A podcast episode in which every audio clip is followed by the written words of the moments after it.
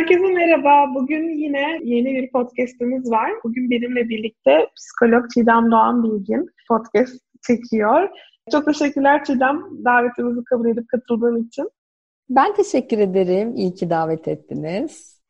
Bugün Çiğdem'le biz tembel ebeveynlik hakkında konuşacağız. Ben de Çiğdem'den öğrenmeyi planlıyorum. Sorular sorup ne kadar daha tembel olabilirim diye bunların e, yöntemlerini öğrenmeye çalışacağım. Çiğdem biraz kendini tanıtmak ister misin seni ilk defa gören takipçilerimiz için? Tamam, süper olur Gizemciğim. Tekrar teşekkür ederim. Birlikte olmak çok güzel. Çok Keyifli bir podcast olsun dilerim. Evet işte bildiğiniz üzere psikolog Çiğdem Dağın Bilgin. Yaklaşık 10 senedir alanda çalışmaktayım. Çocuk ve ergen danışmanlığı yapıyorum ve bebeğin danışmanlığı yapıyorum yoğun olarak. Ve aile danışmanıyım aynı zamanda. Ee, çocuklarla daha çok deneyimsel oyun terapisi odaklı çalışıyorum ve çocuk ergen EMDR odaklı çalışıyorum. Aslında bakarsanız işte bizim alet çantamızda pek çok terapi çeşidi ve müdahale çeşidi var. Eşlik etmek için bir sürü araç var. O araçları çocuğun, ergenin, ebeveynin ihtiyacına göre aslında kullanıyoruz. Dolayısıyla hani bu, bu alanda hani yolu ebeveynlikle kesişmiş herkese çocukluğuna iyi gelmek adına, ebeveynlerin çocukluğuna, kendi çocuklarıyla ilişkilerine iyi gelmek adına e, destek olmayı hedefliyoruz aslında. Psikoloji kurucusuyum. Bir oradan da bahsedeyim kısacık. Mak psikolojiye yaklaşık iki senedir burada kendi merkezimizde çalışıyoruz. Çok keyifli e, insanın kendi merkezinde de çalışması. Bu şekilde. Çok güzel, çok güzel. Çok teşekkürler Çiğdem. Bugün de senin hem aslında klinikteki yani gördüğün e, danışanların olan deneyimlerinden de, bilgilerinden de faydalanıp dinleyelim senden. Önce ben sorayım sana hem dinleyenler de öğrensin. Nedir tembel ebeveynlik? Evet. Tembel ebeveynlik aslında günümüzde yani dilimize, alana aslında yeni girmiş bir tanımlama. Hmm, ama hani bu aslında böyle daha literatürde araştırmalarla e, ortaya çıkmış bir ebeveynlik çeşidinin ötesinde ebeveynliğin bir kolu oluşturulmaya çalışılırken Hı. aslında işte bu drone ebeveynlik, helikopter ebeveynlik gibi bir kolu oluşturulurken bir de bu tarafından bakın diye çıkmış bir tanımlama. Tembel ebeveynliğin aslında hedeflediği şey müdahalecilikten, çocuğa her şey için kaynak sunmaktan uzak tutmayı hedefleyen bir ebeveynlik modeli. Yani açtığı şey, ebeveynlerin zihninde, hayatlarında oluşturmaya çalıştığı şey çocuğunuza eşlik etmek. Onun hayatına müdahil olmadan eşlik etmek ve ona alan tanımakla ilgili bir yerden yaklaşıyor hikayeye. O tarafıyla da ben tembel ebeveynliği ilk aslında pandemi günleriyle birlikte kullanılır hale gelmesini önemsiyorum. Biraz orayla da birlikte tembel ebeveynlik diye bir kavram var. Hadi oradan da bir tutalım diye konuşur oldum doğrusu. Çok e, aslında bu ara ara duyduğum mesela beslenme, çocuğun beslenmesine ilk o beslenme günlerinde sen yakınlarda bunları yaşadığın için çok uzak bir geçmiş değil senin için söylüyorum. Yani 14 aylık bir minik kızım var. Hala beslenme ile ilgili işte inişler, çıkışlar. Oradaki o şey bile mesela aslında sanırım bahsettiğin kavram yani genel olarak temel ebeveynlikte bebek liderliğinde yaşamak gibi bir şey mi? Yani müdahaleci olmadan onun ihtiyaçları doğrultusunda onun hayatına müdahale etmeden yani minimum gerektiğinde sınırlar koyarak yaşamak gibi bir şey mi? E, aslında şöyle, e, şunu hedefleyen bir yerde duruyor tembel ebeveynlik. Çocuğun kendini keşfetmesi, hı hı, hı. kendinin yapabileceklerini görebilmesi için ebeveynin alan tanıması ile ilgili yerde duruyor. Aslında modern dünyanın bize sunduğu dönüşmüş bu ebeveynlik e, formunu biraz eskiye çeviren bir yerde duruyor. Yani daha mahalle kültürüne, daha köy yaşantısına, daha hani o müdahalesiz büyüdüğümüz sokak oyunlarındaki... Tam onu düşünüyordum. Evet. Sokakta oynadığımız günleri düşünüyordum. Bunu hedefliyor. Ama tabii modern dünyada çocuğunuzu sokağa bırakmak o kadar kolay değil. Yani bazen biz uzmanlar ebeveynlere hani daha tırnak içinde rahat olmaları gerektiğini bir şekilde destekleyici bir formda sunmaya çalışsak da dünyada o kadar artık maalesef güvenilir bir yer değil Gizemciğim. Yani o kadar kolay değil. Yani bizler de ebeveyniz işte neler hissediyoruz bir içimize evet. bakınca. Evet. O yüzden de burada diyoruz ki Evdeyken de mümkün. Tamam evet aynısı değil, keşke aynısı olsa ama modern dünyanın bize sunduğu dezavantajların e, avantaja dönüşebilmesi için ebeveynlere bir aslında kapı açıyor. Çünkü Gizem, bizler, bizlerin nesli daha 80'ler kuşağı, e, daha 70'ler kuşağı bana sorarsan şöyle bir arada kalmış bir kuşak ve böyle ebeveynlik yapmaya çalışıyor. Yüzde yüz anne baba odaklı bir ebeveyn stilinden yani bizlerin anne babasının odaklı olduğu bir aile yapısı var. Yani onların kararları, onların tercihleriyle Tabii. büyük oranda Türkiye'nin hali. O aile yapısından biz çok hızlı bir şekilde çocuk odaklı aile yapısına geçmeye çalışıyoruz. Bu arada sıkıştığımızı çok görüyorum. Yani pek çok ebeveynin derdi buralar aslında. Çok haklısın. O bir böyle şey gibi çok hızlı bir savrulma olduğu için ebeveynler de ne yapacaklarını şaşırıyorlar. Sadece Türkiye'ye özgü de değil bence. Şunu gördüğüm için söylüyorum. Orada şeyi hatırlıyorum ben. Mesela Defne ilk doğduğu zaman biz işte yurt dışındayız ve oradaki bir takım anne gruplarına üye oldum. Ben de kendimce bir hatada bulundum. Kimseyi yargılamıyorum çünkü çok yararlanan insanlar da var da benim için öyle olmadı. Benim deneyimim öyle olmadı. Evet. E, çünkü şu oluyordu yani o tip anne gruplarında e, çok fazla insan kendisinin ne kadar iyi olduğunu gösterecek paylaşımlar. İşte şöyle organik besliyorum, böyle bilmem ne yapıyorum. Şunun da en iyisi bende. Ve ya şeyi fark ettim. E, çocuğa bir krem bile alamıyorum. Yani hani korkumdan bu da mı yanlış, bu da mı bir, ya e, hani böyle çok paralize hissediyordum kendimi gerçekten yani hiçbir şey yapamıyorum gibi. Ve sonra çıktım yani şey dedim bu bu doğru değil yani bu şekilde yaşayamam ve bu şekilde çocuğun her şeyinin mükemmel olmasını sağlayamam. Çünkü yani en azından kendi bakış açım hayatta mükemmel diye bir kavramın olmadığı, annelikte hele ebeveynlikte hiç olmadığı. Çünkü çok şefkatsiz bir yaklaşım. Yani anneye de yazık. Hani o her konuda çok iyi olacağım duygusu. Tabii şüphesiz. İşte tembel ebeveynlikte böyle bir yaklaşım sunsun hiç istemem e, bizi dinleyenlere, izleyenlere bir şekilde. Hani aa yeni bir ebeveynlik stili. Hadi buradan da bir bize baskı gibi bir yerden değil de gelin o bizim aldığımız ebeveynlikle şimdi yaptığımız ebeveynliğin ortasında bir yerde nasıl buluşuruz? Çünkü sıkışık yani bu hızlı ebeveynlik modelinin değişimi bizi çok zorluyor bence. Çünkü şu bir gerçek. Gerçekten ebeveynliğimizin, kendi yaptığımız ebeveynliğin ana vatanı aslında biraz aldığımız ebeveynlik ve oradan yüzde yüz sıyrılamazken bugün de böyle yeni dünyaya uygun bir ebeveynlik yapma telaşındayken de arada nasıl yetersiz hissetmeyelim? Çok zor. O yüzden tembel ebeveynlikte aslında hedeflenen birkaç madde var. Yani mesela bu maddelerden biri çocuğa sıkılma şansı verdiğimiz bir yerdeyiz. Çünkü hı hı. Pandemiyle birlikte bilmem sosyal medyada fark ettin mi?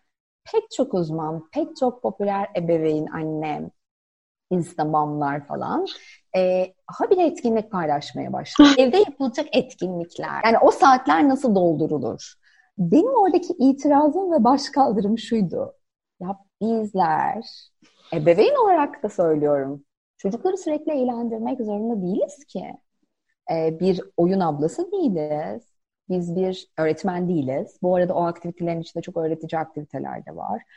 Ve biliyor musun pek çoğu müdahalesiz oyun değil yani. Neredeyse yüzde doksanı. Hep böyle sınırlandırılmış oyunlar, başı sonu belli olan oyunlar, öyle aktiviteler aslında başkaldırı buradaydı ve ondan sonra e, tembel ebeveynlik kavramıyla ben de tanıştım. Yani hani yurt dışı kaynaklarından. Çünkü çocukların sıkılmaya ihtiyacı var Gizem. Çünkü sıkılmak kendini keşfetmeyi getirecek. Sıkılmak, aa ne oluyor? Bir dakika bizim evde neler oluyor getirecek. Sıkıldığı zaman çocuk bir şey üretecek. Yani mecbur üretecek. Ve sonra kendiyle vakit geçirmeyi öğrenecek aslında. Bu şu demek değil lütfen yanlış anlaşılmasın. Oyun oynamayan ebeveynden bahsetmiyorum.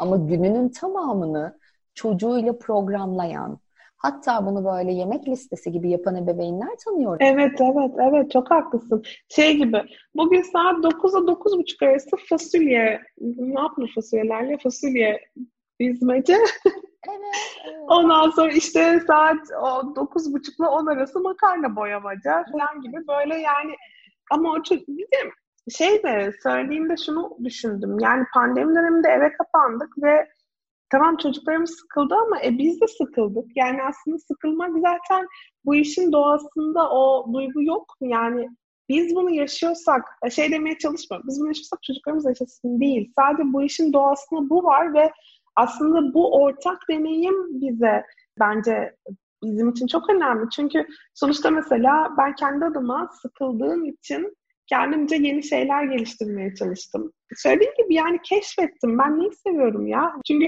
o kadar bir anda yani hani böyle bütün dışarı... Çok hazırlıksız e, Tabii. Ben bir gün önce seminer veriyordum ya. Bir gün önce ya eve kapanmadan bir gün önce böyle 200 kişinin önünde seminer verdim. Ertesi gün eve kapandık ya. Ofisten bütün eşyalarımı almadan ya bir hafta olmuyor bir geri çekilelim de sonra patır kütür ofise gelip bütün eşyalarımı toplayıp eve gittim yani. Gizem bak bak buradan da şöyle bir yaklaşım çıkıyor. Orada da o kadar planlıyız, o kadar hayata dair durmakla ilgili kaygılarımız var ki.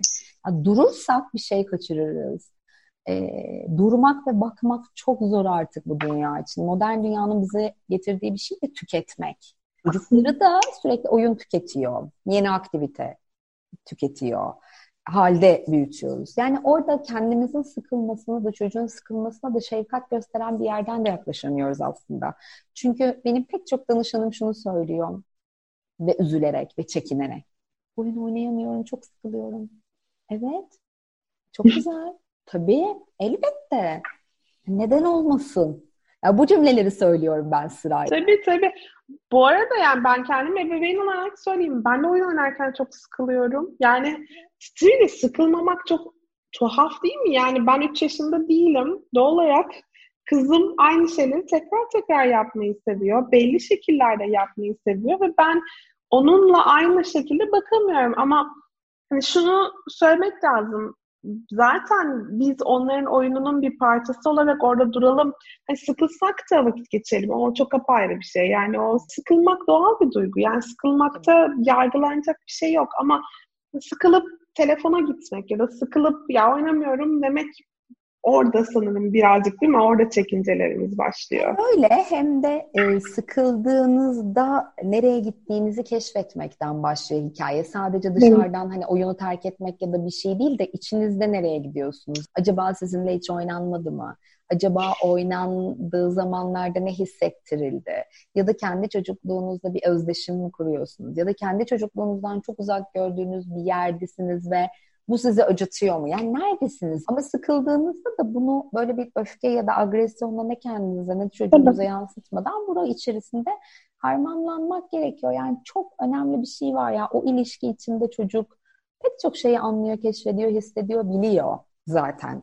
Ama mutlaka bir ortak noktamız var çocuklarla ya. Yani o oyunda sıkılıyorsa öbürü daha keyifli. Ortak paydamız mutlaka var çünkü onlar ilk kez 3 yaşında ama biz daha önce 3 yaşındaydık.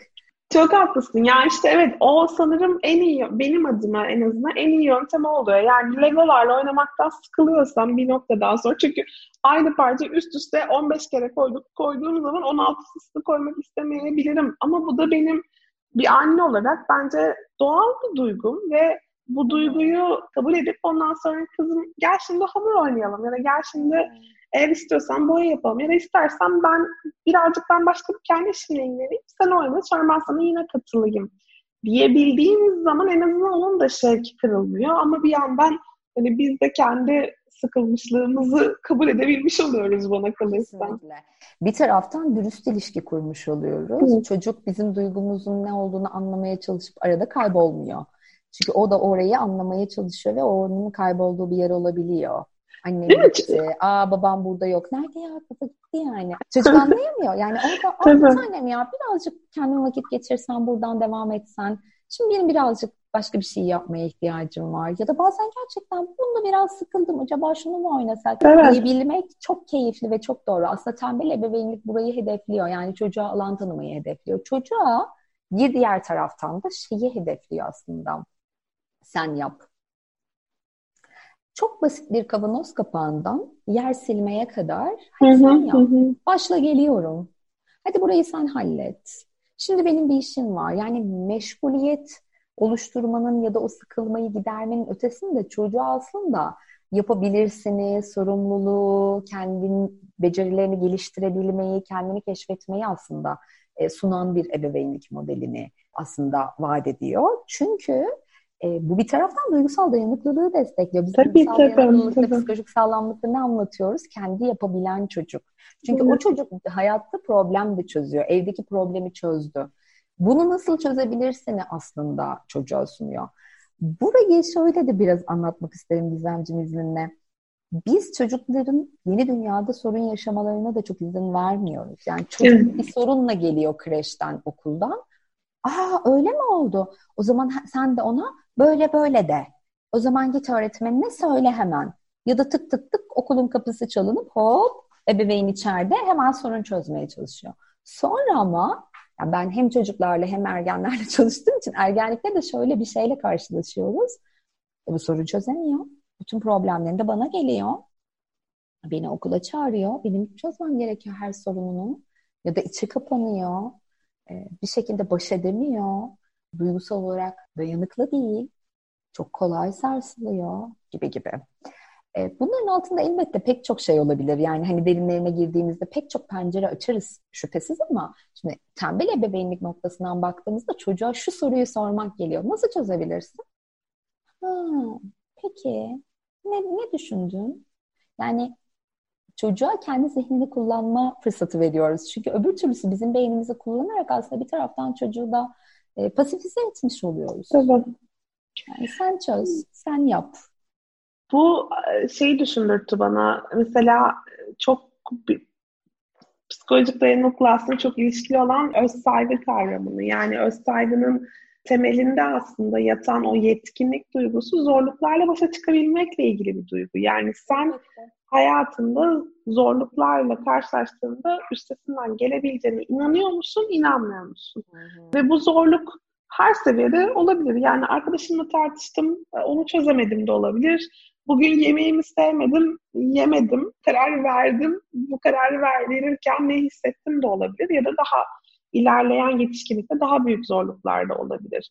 Yani aslında çocuklar kendi kararlarını vermeyi bir, miktar başarabildikleri zaman az önce söylediğim gibi hem o yetkinliği kazanıyorlar, yetkinliğe sahip olduklarını inanıyorlar hem de kendini değerli hissediyorlar. Çünkü onlara o keşif alanı tanınmış, karar verme yetisi verilmiş e, çocuk o kararı vermiş ve kendi doğrusu yönünde ilerleyebilmiş. Yani bunların hepsi aslında baktığında öz saygıyı besleyen bütün kaynaklara çek attık şu anda yani. Kesinlikle öyle. Yani çocuğun aslında bu seçeceği her şeyin de sonucuna bir taraftan da hani doğru şekilde katlanabilmek diyeceğim ya da sonucunu kabullenebilmek diyeceğim.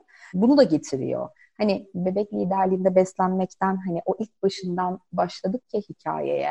Aslında doğduğu an itibariyle biz çocuğu emzirmeye başlarken de baktığımızda onun istediği kadar emzirin lütfen diyoruz ya. Hani orada başlıyor hikaye. Ona saygı duymaktan başlıyor ve onun seçimlerini kabullenmekten, alan tanımaktan başladıktan sonra da kendi beslenmesi diyoruz. Çünkü kendi midesinin sorumluluğunu almayan bir çocuk alamayan, almasına fırsat verilmeyen bir çocuk hayatta pek çok şeyin sorumluluğunu almakta çok zorlanıyor. Yani yeme problemleriyle diyeceğim ama aslında yedirme problemleriyle hı hı. baş etmekte zorlanan pek çok çocuk biliyoruz ki aslında hayatta diğer alanlarda da öz saygısı dediğin gibi maalesef ki çok da yeterli değil. Ama biz çocuğa ne diyoruz? Evet sen ye, sen seç, sen karar ver. Okey sonunda aç da kalabilirsin. Bir sonraki öğün yersin bir tane. Tamam problem değil. Yarın kahvaltını daha tatlı, daha kolay, daha çok yaparsın. Orada da parmak sallayan bir yerde değiliz tabii. Yani sonucuna katlanmak bir ceza değil çünkü. Tabii ki. Yani bebeğinlik durmayı, bir bakmayı, izlemeyi, orada ne olup bitiyoryu aslında görmeyi de sunuyor. Çünkü durmuyoruz ya yani hep Tabii. telaş içindeyiz. O durabilmeyi sunuyor. Çocuğa da bunu öğretiyor. Güvenli bir alan, tehlikeli olmayan bir alan. Bu arada her yaş grubunda bir çocuk. Aylık bir bebekten ergenlik çağına kadar, ergenlikteki bir gence kadar aslında bunu sunuyor bize tembel ebeveynlik. Aslında yani risk alabilmek, hata yapabilmek de öğrenmemiz gereken, öz yüksek olan insanların daha rahat yapabildiği davranışlar. Yani kendi yetkinliğine inanan bir insan risk alabilir. Risk sonunda başarısız olabileceğini bilir ama bu riski alır ve eğer başarısız olursa o başarısızlığın üstesinden gelebileceğine inanır. Yani çocuk içinde o güvenli alan içerisinde başarısız olmak mesela ayakkabı bağlamak diyelim. Yani sen bağlayabilirsin aslında denemek ister misin ya da işte kıyafet giyerken yani gerekirse ters giy gerekirse iki bacağını birden e, aynı yere sok fark etmez ama dene yani bunu yaparken e, öğren yapamazsan hani gerekirse beni çağırırsan ben sana yardımcı olurum. Her zaman buradayım. Orada işte birazcık o ebeveyn tutumu noktasında da zorlanıyoruz yani iyisini yaptı mı yapmadı mı kaygısı yapabilecek mi yapamayacak mı kaygısı daha temele gidersek bence çocuklara çok güvenmediğimiz bir noktada da duruyoruz. Yani o güveni bazen unutuyoruz. Tabii pek çok sebeple yani altta çok makul sebepler yatabilir Gizemciğim ama ona güvenmek ve ona onun kendi ihtiyaçlarını da bileceğine inanmakla başlıyor mesele. Ve o işte öz saygı, bir taraftan öz düzenlemeye getiriyor, doğru şekilde düzenleyebiliyor hayata dair pek çok şeyle ilgili. Bir taraftan hani öz regülasyonu getiriyor. Çünkü ebeveyn o noktada ona yeteri kadar alan tanımış oluyor. Duyguda dengelenmeyi, sakinleşebilme becerisini katıyor. Yani pek çok şeye kapı açıyor aslında o duyduğumuz, çocuğumuza verdiğimiz o saygı. Genelde o saygısı zaten işte yüksek olan çocuklar da bir taraftan şefkat duygusu da kendine, öz şefkati de yüksek çocuklar. O hata Tabii. yaptığında dönüp tekrar dene diyor. Çünkü ebeveyni ona, ona verdi onu. Hadi bir daha al bakalım onu oradan. Hadi bir daha bunu bir topla. Aa ayakkabıyı tekrar bağlayabilirsin bir tane. Ben ne yapabilirim senin için? Ya da yardıma ihtiyacın var mı? Ama hani gidip hemen ayakkabısını hadi gel ben sana bu sefer bağlayayım sen bir sonrakinde halledersin demiyor. Ya da hadi bak ben sana bir daha bir öğreteyim demiyor aslında. Durup beklemeyi, gözlemeyi, izlemeyi, şefkatle orada durabilmeyi aslında vaat ediyor. Şefkatle birlikte bir de ama sabır gerektiren bir şeyden bahsediyorsun. O da aslında sanırım bence konuşulması gereken bir noktada şu. Bu kadar hızlı bir tempoda yaşarken sürekli bir yere yetişme çabası. Onun sonuçta bir çocuk öğrenme sürecinde doğal olarak bazı şeyleri daha yavaş yapıyor değil mi? Yani ayakkabısını bağlarken sen giyinirsen 15 saniye sürecek. O giymeye çalıştığında 15 dakika sürecek. Ona o 15 dakikayı verebilecek misin? Ama belki şunu ben aktarmaya çalışıyorum hep. E, bilmiyorum sen de katılıyor musun ama yani belki bugün 15 dakikanızdan feragat ediyorsunuz ama 15 dakikadan feragat etseniz ileride bu çocuğa çok daha o kadar daha olumlu olarak dönüyor ki kendi kendine bir şeyleri yapabilme yeteneği. Sen e, ergenlerden bahsettin. Yetişkinlikte de yani şu anda mesela şu dönemin işte üniversite öğrencileri veya yeni mezunları arasında kaygı seviyesi belki daha önce hiç görülmediği kadar yüksek. Bu helikopter ebeveynlik, bahsettiğim helikopter ebeveynlik yani çocuk adına karar verme, çocuğun her şeyine müdahale etme, çocuk düştüğü düşmesine bile izin verme. Bak düştüğü anda demeyelim. Yani daha düştüğünden. O aşamayı geçtik. Aynen öyle ya. Hemen orada. Ama bu çocuklar ondan sonra hiçbir şekilde kendi kendilerine yetebileceklerine inanmıyorlar. Tam söylediğin gibi yani dayanıklı hissetmiyorlar kendilerini. Çok daha çabuk sarsılıyorlar. Olaylar karşısında çok daha büyük tepkiler gösteriyorlar. Ee, mesela şu anda antidepresan kullanım düzeyi çok daha yüksek eskilere karşı. Tabii ki bunda teşhisin ilerlemesi de var ama bunun dışında da yani bunu kontrol ettiğinde dahi kaygı seviyesi çok yüksek ve aslında o şey duygusu yani mesela parka gidiyorum kızımla birlikte. Ben de yapıyorum tabii. Ben hiç yapmıyorum değil ama yani şeyi hatırlıyorum ben. Bilmiyorum sen Ankara'da mı büyüdün? Evet Ankara'da büyüdüm. Ben de İzmir'de büyüdüm. Ya şeyi hatırlıyorum bizim evin arkasında ama yani apartmanın hemen çıkışın arkasında değil. Yani böyle dönüp dolaşıp gideceğim bir yerde bir park vardı. Ve ben 7 yaşındayken oraya tek başıma gittiğimi hatırlıyorum. Arkadaşlarımla gittiğimi hatırlıyorum ve ondan sonra döndüğümü hatırlıyorum. Ya da apartmanın bahçesinde 5 evet. yaşından itibaren saatlerce tek başımıza yani oynadığımızı hatırlıyorum. Şimdi dünya şu anda daha tehlikeli bir yer mi? Belki biz o tehlikeleri daha çok duyduğumuz için daha tehlikeli. Evet. Birazcık da şeyden dolayı da oluyor. E, o izin vermiyor, ben de izin vermiyorum. Hani birbirimizle tetikliyoruz tabii, tabii ki. Tabii, tabii, Ama öyle bir yere geldi ki mesela parka götürdüğümüzde bile çocuğumuzu hani şöyle bir kenara çekelim. Yani şurada bankta oturalım. Onlar kendi başlarına gerekirse düşsünler. Yani gerekirse evet e, can, hani belki ufacık canı acısın ama kendi başına yapabildiğine inansın. Ben görüyorum park alanı içerisinde çocuklar çok ebeveyn var yani. Evet. Hatta Bilmiyorum fark ediyor musun? Yüzde yüz fark ediyorum. Benim kızım 14 aylık ve şeyle ilgili merdivenlerden kaydıran merdivenlerinden kendi başına çıkmasına izin verdiğim için dehşet dolu gözlerle bakıp lütfen düşecek diye müdahaleye maruz kalıyorum yani. Arkasındayım ama tutmama ihtiyacı yok çünkü yapabildiğini görmek istiyor. Ve buna çok ihtiyacı var. Ve yapabiliyor bu arada. Yani ben ona fırsat verdiğim için o da yapabiliyor. E, elbette tehlikeli bir yerde şüphesiz destek alıyoruz. Ha, tehlike anlayışımız ne hepimizin elbette bu da var. Korumacı ebeveynlikte zaten daha yüksek. Orada içe bakıp ben nerelerdeyim ben? Hangi tutumum yüksek? Bir dakika o tutumda neler oluyor? Aslında temelde hangi ihtiyacımı o tutumla gideriyorum ben? Çünkü bizim o yaptığımız ebeveynlikte de bir ihtiyaç giderme var. İyi doldurmaya çalışıyoruz biz bir yerde aslında o ebeveynlik modeliyle. Yani ilişkiye bir şey koyuyoruz ama o koyduğumuz şey pek de çocuğumuzla ilgili olmayabiliyor. Elbette bu arada o bakmak da her şeyi hani bazen ebeveynler e baktık ne olacak Çiğdem Hanım şimdi de, de diyebiliyor. E tamam baktıktan sonra orayı fark edip Aa evet bu benimle ilgili. Aslında şu ihtiyacımla ilgili. Hadi gel bak geri dön. Onun ihtiyacını görmeye çalış. Onun şu anda aslında nasıl bir desteğe ya da desteksizliğe ihtiyacı. Oraya bir geri dön diyebilen bir yerde durmayı hedeflemek önemli. Bunu her zaman yapmak değil. Buna niyet etmek önemli. Aynen öyle evet. Yerlerde de elimizi omzumuza koyup şefkatle hadi yapamadım bu sefer bir sonrakinde yaparsın demek önemli. Ebeveynlik çok uzun bir yolculuk. Kesinlikle, ya. kesinlikle. Her gün.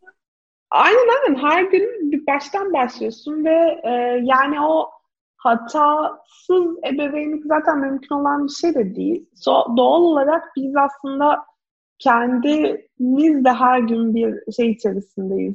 Savaş demeyeceğim, mücadele demeliyim. Yani kendi getirdiğimiz her şeyle, kendi geçmişimizle, kendi başarılarımızla, başarısızlıklarımızla, bütün o getirdiğimiz olumlu olumsuz yükle birlikteyiz ve bununla aslında ebeveynlik yapıyoruz. O yüzden de her gün doğru davranamayabiliriz ama önemli olan aslında yanlışı yanlışı biraz da çok yanlış davranmamayı başarmak. Şunu düzgün anlatmak tabii, tabii. istedim ama. Yo, çok doğru, çok doğru. Yani her yeni güne de yeni bir başlangıç olarak bakmak, yeniden başlamak, ilişkide iyileşebileceğimizi unutmamak, tamirin çocukla ilişkide her zaman mümkün olduğunu unutmamak. Tabii. Yani e, elbette ki o en yanlış dediğimiz şeyler kısmı için Aynen. düşünüyoruz ama orada başka destekler gerekiyor. Ancak Kesinlikle. kendisi her şeyden büyüktür ve kıymetlidir. Yani çocuğunuzla ne kadar ilişkide olduğunuz her şeyden daha önemli. Bu ilişki böyle hani dedik ya o helikopter gibi tepesinde dolaşmak değil de bu ilişki e, ihtiyacını okuyabilmek, geriye çekilmek, ileriye gitmek, biraz daha yaklaşmak, biraz daha uzaklaşmakla ilgili. Yani o yakınlaşmak, uzaklaşmak, oraları görebilmekle ilgili. O yüzden buralarda durduğumuzda ebeveynliğin adı ne olursa olsun. Evet, yoldayızdır. Adı ne olursa. Çok haklısın. Orada da zaten sen çok güzel özetledin. Şunu sadece minicik eklemek istiyorum. Yani bir gün diyelim ki kendinizi kontrol edemeyip biraz daha yüksek sesle konuşmuşsunuzdur. Bir gün evet demeniz gereken yerde hayır demişsinizdir. Sonra kendinizi kötü hissetmişsinizdir. Ben aslında şuna çok inanıyorum. Ee, çocukların, yetişkinlerin de hata yapabildiğini öğrenmeye çok ihtiyacı var. Çünkü insanız hepimiz. Zaten diğer türlü çocukların gördüğü şey daha kötü. Hiç hata yapmayan bir anne baba olamayacağına göre bunu öğren öğrenmesi çocukların iyi bir şey değil. E, o yüzden çocuğunuzla gidip ya ben sana dün öyle dedim ama aslında çok yorgundum o esnada yeterince düşünemedim ya da yeterince iyi değerlendiremedim. Özür dilerim ya da özür dilerim seni kırmak istemedim. Ya bunları söyleyebilmek de aslında çok büyük önem taşıyor. Çünkü bunu öğreniyor çocuklar da öğreniyor. Elbette kesinlikle ve e, bunu öğrenirken şeyi görüyor. Yani evet ilişki böyle bir şey. Hı. İnişleri çıkışları olan, zorlanılan, bazen hataların çok olduğu, bazen çok az olduğu ama geri dönülen sonra da iyileşilen bir yer ilişki. Aynen. Bunu aynen. görmesi çok kıymetli. Orada evet senin zorlanmanı gördüm ne kadar çok orası önemli. Çünkü küçük bir şey ekleyeyim buraya. Çok ben dili kullanan da bir forma döndük. O hani işte sen değerlisin, sen kıymetlisin diye hep kendimize de yaptığımız yatırım, işte olmaya çalıştığımız hal sebebiyle. O zaman çocuklara e, da çok böyle ben deli, ben çok üzüldüm, ben çok şöyle hissettim, ben böyle oldum derken de buluyoruz kendimizi. Hı hı hı. Diyorum danışanlarımla. O yüzden orada çocuğun temel ihtiyacı sen benim duygumu gördün mü? Bakalım gördün mü, görmedin mi? O orada bekliyor. O yüzden biz orada geri dönüp aa sen dün çok zorlanmıştın, ben bunu fark edemedim ya. Aslında sen dün bana bunu sormaya çalışmıştın, ben bunu fark edemedim bir tane. Çok özür dilerim, çok üzgünüm. Neyse hissettiğiniz ama gerçekten o hissettiğinizin gerçek olması. Gerçek e, ve yüreklice paylaşabilmek çok kıymetli. Yani çocuk diye e, o hani manipülatif ebeveynlik çok çünkü yorucu çocuk açısından. inanılmaz yorucu. Yani yüzde yüz tutarlı olamayacağız hiçbir zaman ama orayı yakalamaya çalışmak, ortalama bir tutarlılıkta kalabilmek duygu anlamında da çok kıymetli bence. O yüzden yani ebeveynliğin adını, ya kendi ebeveyninize ne demek istiyorsanız yani. nerede durmak istiyorsanız o durduğunuz yerde, durduğunuz yerden bir olan bitene bakmak aslında tembel ebeveynlik. Yani hep böyle durabilmek, bekleyebilmek. Sabrederek ebeveynlik yapılmaz elbette yani. Çünkü bu kadar uzun şey sabrederek yapılır mı? Ancak ona uyumlanarak yapmaktan bahsediyorum o süreci. Yani tatlı tatlı geçirmek için uyumlanabilmek yani zorlandığınızda da tekrar uyumlanmayı sağlayabilmek aslında. Aynen. Birlikte sakinleşebilmek, birlikte uyumlanmak çok çok çok önemli. Çiğdem'ciğim çok teşekkür ederim. Çok da güzel özetledin zaten. O yüzden daha fazla senin sözün üzerine söz söylemek istemedim. Ee, teşekkür ederim. Ben tekrar katıldın. Çok e, keyifli de bir sohbet oldu benim için de. Umarım dinleyen herkes bir şeyler edinmiştir kendisine ve ilişkisine dair e, çocuklarıyla. Umarım sonra başka bir podcast'ta yine buluşuruz. Yine konuşuruz bu konular hakkında. Umarım. Çok teşekkür ederim Gizemciğim. Benim için de çok keyifliydi. Ee, bizi dinleyen bütün ebeveynlerin ebeveynlik yolculukları aydınlık olsun. ee, karanlıkta hissettiklerinde de ışık gene içlerinde, kalplerinde bir baksınlar. Orada mutlaka bir yol var yani. O tünelin sonunda mutlaka bir ışık var. Görecekler. Sadece içe bakmayı da unutmadan belki bu yolculuğa devam etmek lazım. Herkese çok teşekkür ederim dinleyen herkese de şimdiden. Umarım yollarını aydınlatır. Çok, çok teşekkürler. teşekkürler. Dinleyen herkese teşekkürler. Hoşçakalın.